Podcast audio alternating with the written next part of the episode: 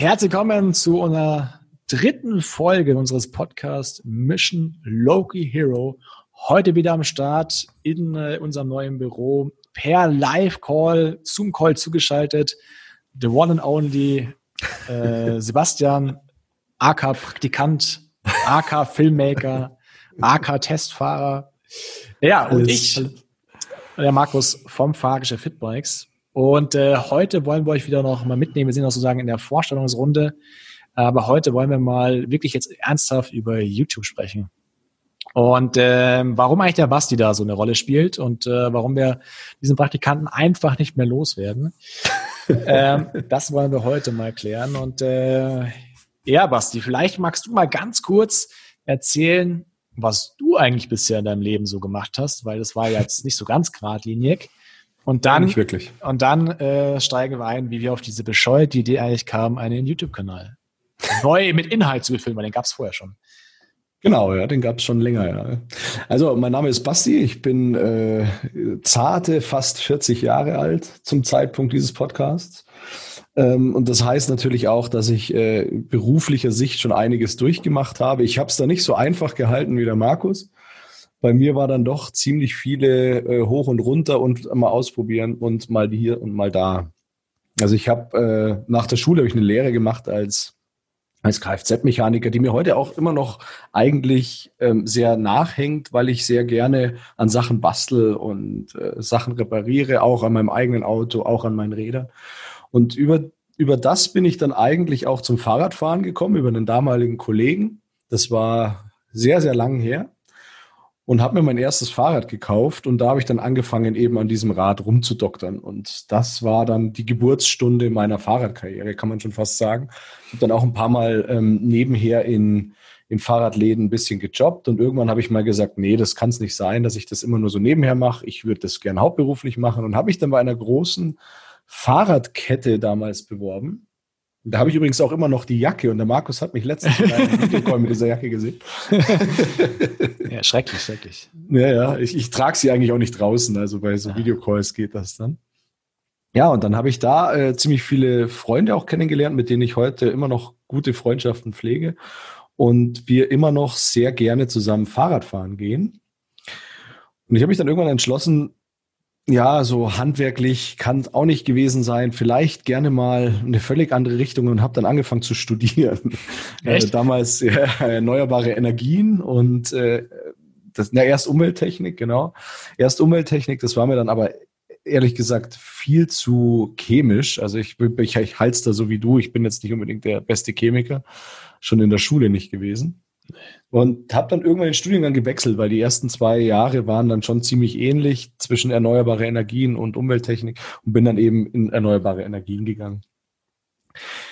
Ja, wie das geendet hat, das brauchen wir jetzt hier nicht näher ausführen. auf jeden Fall war ich dann irgendwann wieder auf dem äh, Arbeitsmarkt und habe gesehen, dass der Markus wen sucht. Und zwar damals für einen Verkauf war das. Und da habe ich ja. dann eben gedacht, so ja, hm, ich kann ja schrauben, dann kann ich bestimmt auch verkaufen. Und dann habe ich mich einfach mal beworben und seitdem gehen wir den Weg gemeinsam, kann man sagen. Genau. Genau. Verkauf war erstmal zum Thema Fahrradverkauf. Ne? Basti hat in der mhm. Art, eine sehr empathische Art, konnte auch dann ganz schnell verkaufen. Wir haben dann ähm, aber ja, wir haben noch was ganz Witziges eigentlich gemacht. Und zwar haben wir dann ähm, Verkauf von Fahrrädern in Unternehmen gemacht. Ne? Also Markus, äh, wie es meine Eigenschaft so ist, kam auf die kreative Idee, es gibt das Thema Fahrradleasing, das ist eine ganz tolle Sache. Aber viele, viele Unternehmen hatten Probleme, das einzuführen, sagt man das so? Ja, das genau. Ja. abdriftet. Implementieren. Ähm, implementieren, weil Fahrradleasing, als es rauskam vor vielen Jahren, äh, noch keiner so wirklich kannte. Leasing war relativ negativ besetzt. Und wenn das Unternehmen jetzt gesagt hat, ja, wir machen jetzt auch übrigens Fahrradleasing, kurzer Cliffhanger, wenn, äh, kurzer YouTube Einblendung, wenn ich weiß, was ist, gibt es ein Video auf YouTube bei Fitpoints. ähm, und die Mitarbeiter haben alle gesagt, hey, Fahrradleasing kennt kein Mensch. Und dann kamen wir und haben gesagt, ja, wir machen einen Fahrradladen in eurem Unternehmen auf für einen kurzen Zeitraum ähm, und zu zeigen, was es sozusagen ist. Und dann sind wir, Basti, du und Patrick, also Basti, Patrick und ich teilweise mhm. am Anfang noch, ne, sind wir dann quer durch Deutschland gefahren. Wir haben leider viele Aufträge ganz woanders bekommen, als äh, wir den Laden hatten. Teilweise bis nach Berlin sind wir hochgekommen. Hamburg, Berlin, äh, Hamburg, überall. Berlin, ja. Und haben immer, wenn man extra dafür einen Sprinter uns angelegt und haben dann so ein Testfahrräder gehabt, ein mobiles Vermessungssystem und sind dann quer durch die Republik gefahren und haben in Unternehmen vor Ort ein Fahrrad aufgebaut. Und das hast du dann mit dem Patrick immer gemeinsam gemacht. Ja? Genau, ja. Ähm, quasi, es gab quasi zwei Standbeine bei diesem Sprinter-Team. Das war einmal das Sprinter-Team, was zuständig war für Ausrüstung und Beladung. Das war ich und fürs Fahren. Und dann gab es das Verkaufsteam, was dann quasi währenddessen die Aufträge geschrieben hat, vielleicht auch sogar abtelefoniert hat noch. Und das war der Patrick, der neben mir saß. Und so sind wir dann durch, durch Deutschland gefahren. Ja. Genau, wir waren auch schon relativ gut dabei, denn wir haben auch schon vorab eine Landingpage gemacht, die Mitarbeiter am Terminhaus gemacht, wir haben digital vermessen, also da, war der komplette Digitalisierungsprozess eigentlich schon abgelaufen. Ja. Ähm, das ist nochmal ein anderes Thema, wo wir später bestimmt noch ein paar Mal drauf eingehen werden. Also wir unterscheiden Digitalisierung und Marketing oder, oder digitales Marketing. Und aber wir waren an dem Zeitpunkt, wann hat es angefangen? Vor vier Jahren? Wann hast du angefangen? Das, vor 16. Also ne? ich, ich habe vor fünf Jahren, das ist, ich bin jetzt fast im fünften Jahr. Kann ich sagen. Ähm, warst ja nicht von Anfang an dabei. So 2016. 2016, also, genau. Also, ja, genau, genau fast ja. Ähm, da hatten wir das Thema Digital, Digitalisierung schon ziemlich gut durch, ja. aber ja. uns hat das Marketing gefehlt.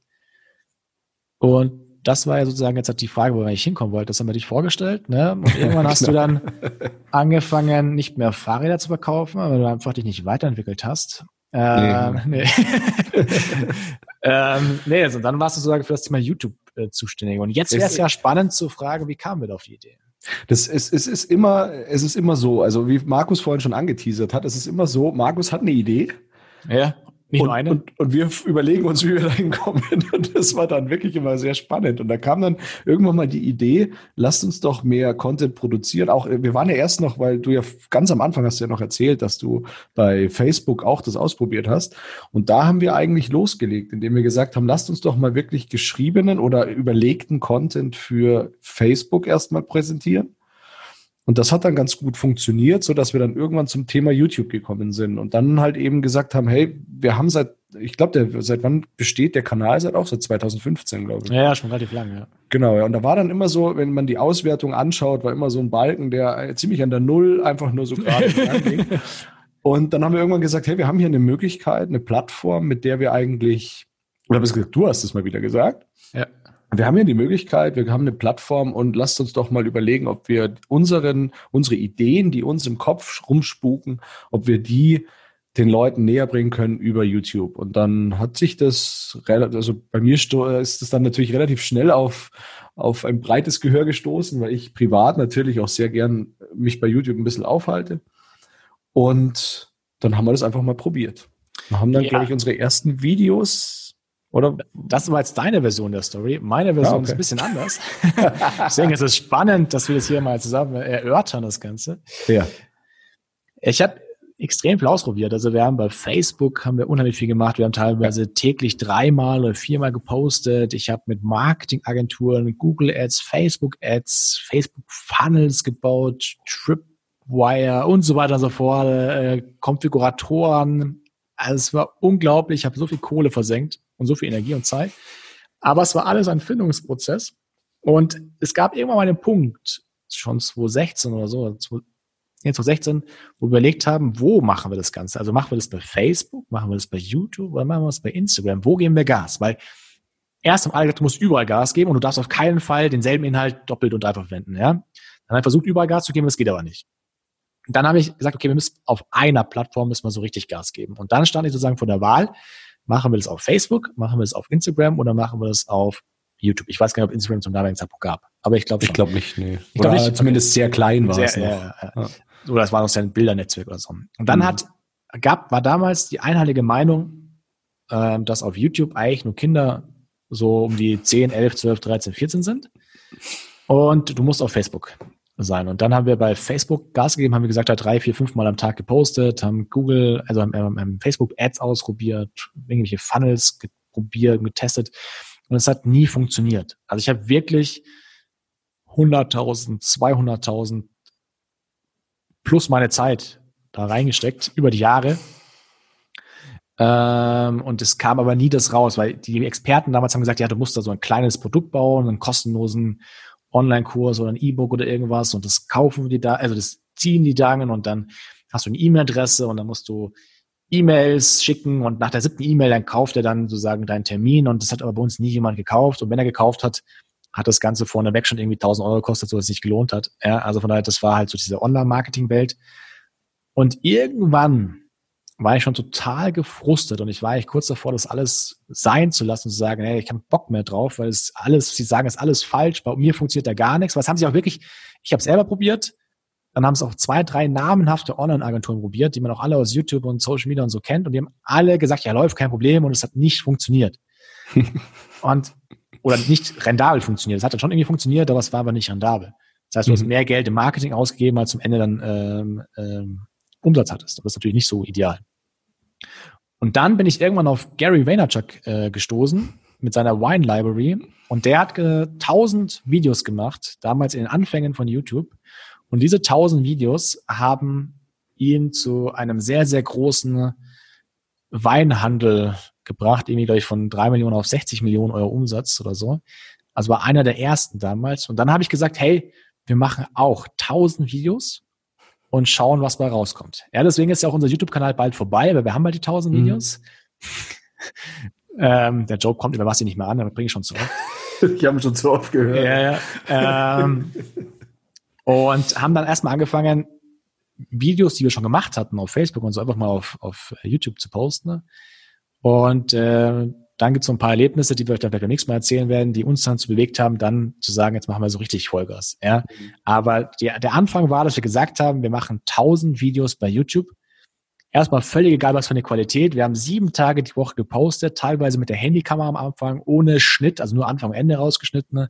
Mhm. Ähm, genau, so haben wir Gas gegeben. So sind wir bei YouTube gelandet. Und das Ergebnis ist mittlerweile eine sehr, sehr große, sehr, sehr tolle, beste Community ever. Ähm, aber eben, dass ganz, ganz viele uns über YouTube kennenlernen und dann den Weg auf sich nehmen und uns ein Fahrrad kaufen.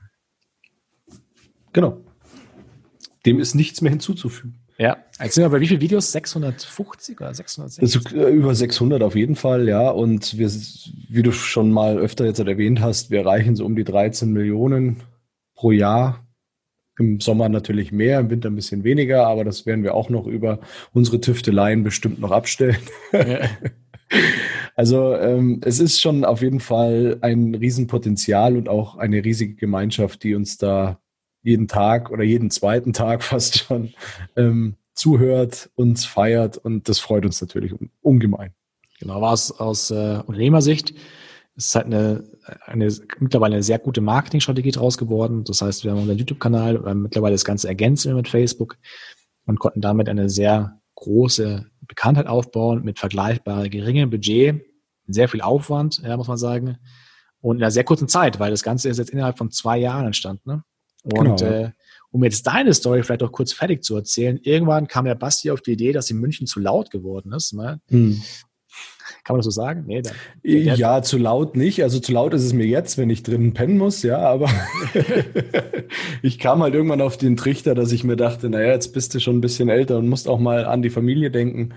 Und dann haben wir uns entschlossen, München zu verlassen und äh, haben uns in der Nähe von Passau jetzt ein neues Nest gebaut und mit neuem Nachwuchs und jetzt war natürlich Nachwuchs, der war gerade im Sonderangebot und das der war gerade der war gerade im Angebot, den haben wir dazu bekommen zum Haus. so.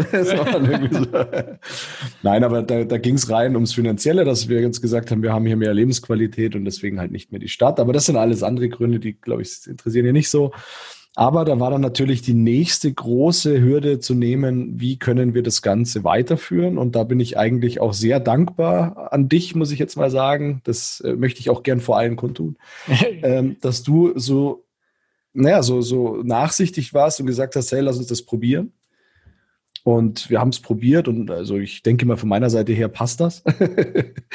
Aber ähm, auf jeden Fall da war dann natürlich die nächste Hürde, dass man sagt, wie kann man auf diese Entfernung das Ganze dann weiterführen? Und in der heutigen Zeit über digitale Medien, über Internet ist es natürlich nochmal relativ gut, das Ganze dann so zu managen, dass es auch passt. Genau, also wir haben extra so eine Drohne gekauft und die steuert jetzt der Basti von Passau aus und äh, filmt dann. Nee, ähm, wie genau wir das gemacht haben, wenn euch das interessiert, könnt ihr gerne mal ähm, das bei Instagram schreiben, da werden wir vielleicht immer drauf eingehen, so der digitale Remote Work in der Form, die wir uns damals finden. Es hat uns auch, also es gab schon ein paar Momente, wo wir auch uns ein bisschen gekabelt haben, weil es einfach ja, ja, äh, ähm, schwierig war und auch einfach ja auch neu. Ich denke, es sind mhm. noch wenig Fahrgeschäfte, die einen jemand haben, der im Homeoffice äh, eineinhalb Stunden entfernt ist. Ja. Ähm, aber mittlerweile funktioniert es sehr gut. Mittlerweile ist das Team auch größer geworden. Und ja, bin mal gespannt, wo uns die Reise noch hinführt. Jetzt brauchen wir aber trotzdem noch einen Cliffhanger, weil jetzt sind wir wieder am Ende angelangt. Und jetzt hast du natürlich so einen Abschlusssatz gesagt. Wir brauchen jetzt wieder irgendeinen Cliffhanger für die nächste Folge. Ja, bei der nächsten Folge wissen wir noch gar nicht, ob wir die gemeinsam machen. Jetzt sind wir sozusagen in der Vorstellungsrunde ja jetzt äh, fertig geworden, aber ich finde es eigentlich sehr, sehr cool. Wir können das gerne weiterführen. Wir können das nächste Mal mal sprechen, was wir Online-Marketing-mäßig noch so alles machen, äh, welche Erfahrungen wir damit gesammelt haben und äh, was wir vor allem auch Online-Marketing nicht nur zu Kundenfindung, sondern auch zu Kunden Bindung. Also es geht ja nicht darum, jetzt immer neue, neue Kunden zu bekommen, sondern die alten Kunden oder die bestehenden Kunden auch mit den neuen Medien, digitalen Medien, ja, besser zu supporten, ähm, Mehrwert zu liefern. Auch die internen Strukturen kann man über digitale Prozesse anders darstellen. Darüber könnten wir das nächste Mal ähm, mhm. sprechen, damit wir so ein allumfassendes Bild sozusagen von Fitbikes haben. Und dann werden wir noch weitere Themen auch einfach mal so nach und nach aufgreifen. Also der Podcast soll jetzt nicht nur eine Vorstellung von Fitbike sein, sondern soll euch auch Tipps und Tipps geben, die wir für uns als äh, erfolgreich einsetzen. Und genau, so werden wir weitermachen. Vom, von der Laufkundschaft zum Stammkunden. genau, ja. Oder? Ja, ja. Laufkundschaft ist ja, warum Laufkundschaft gar nicht so gut ist manchmal, darüber können wir auch gerne mal sprechen. genau, das kommt dann auch nochmal. Ja, ja, das wir, mal.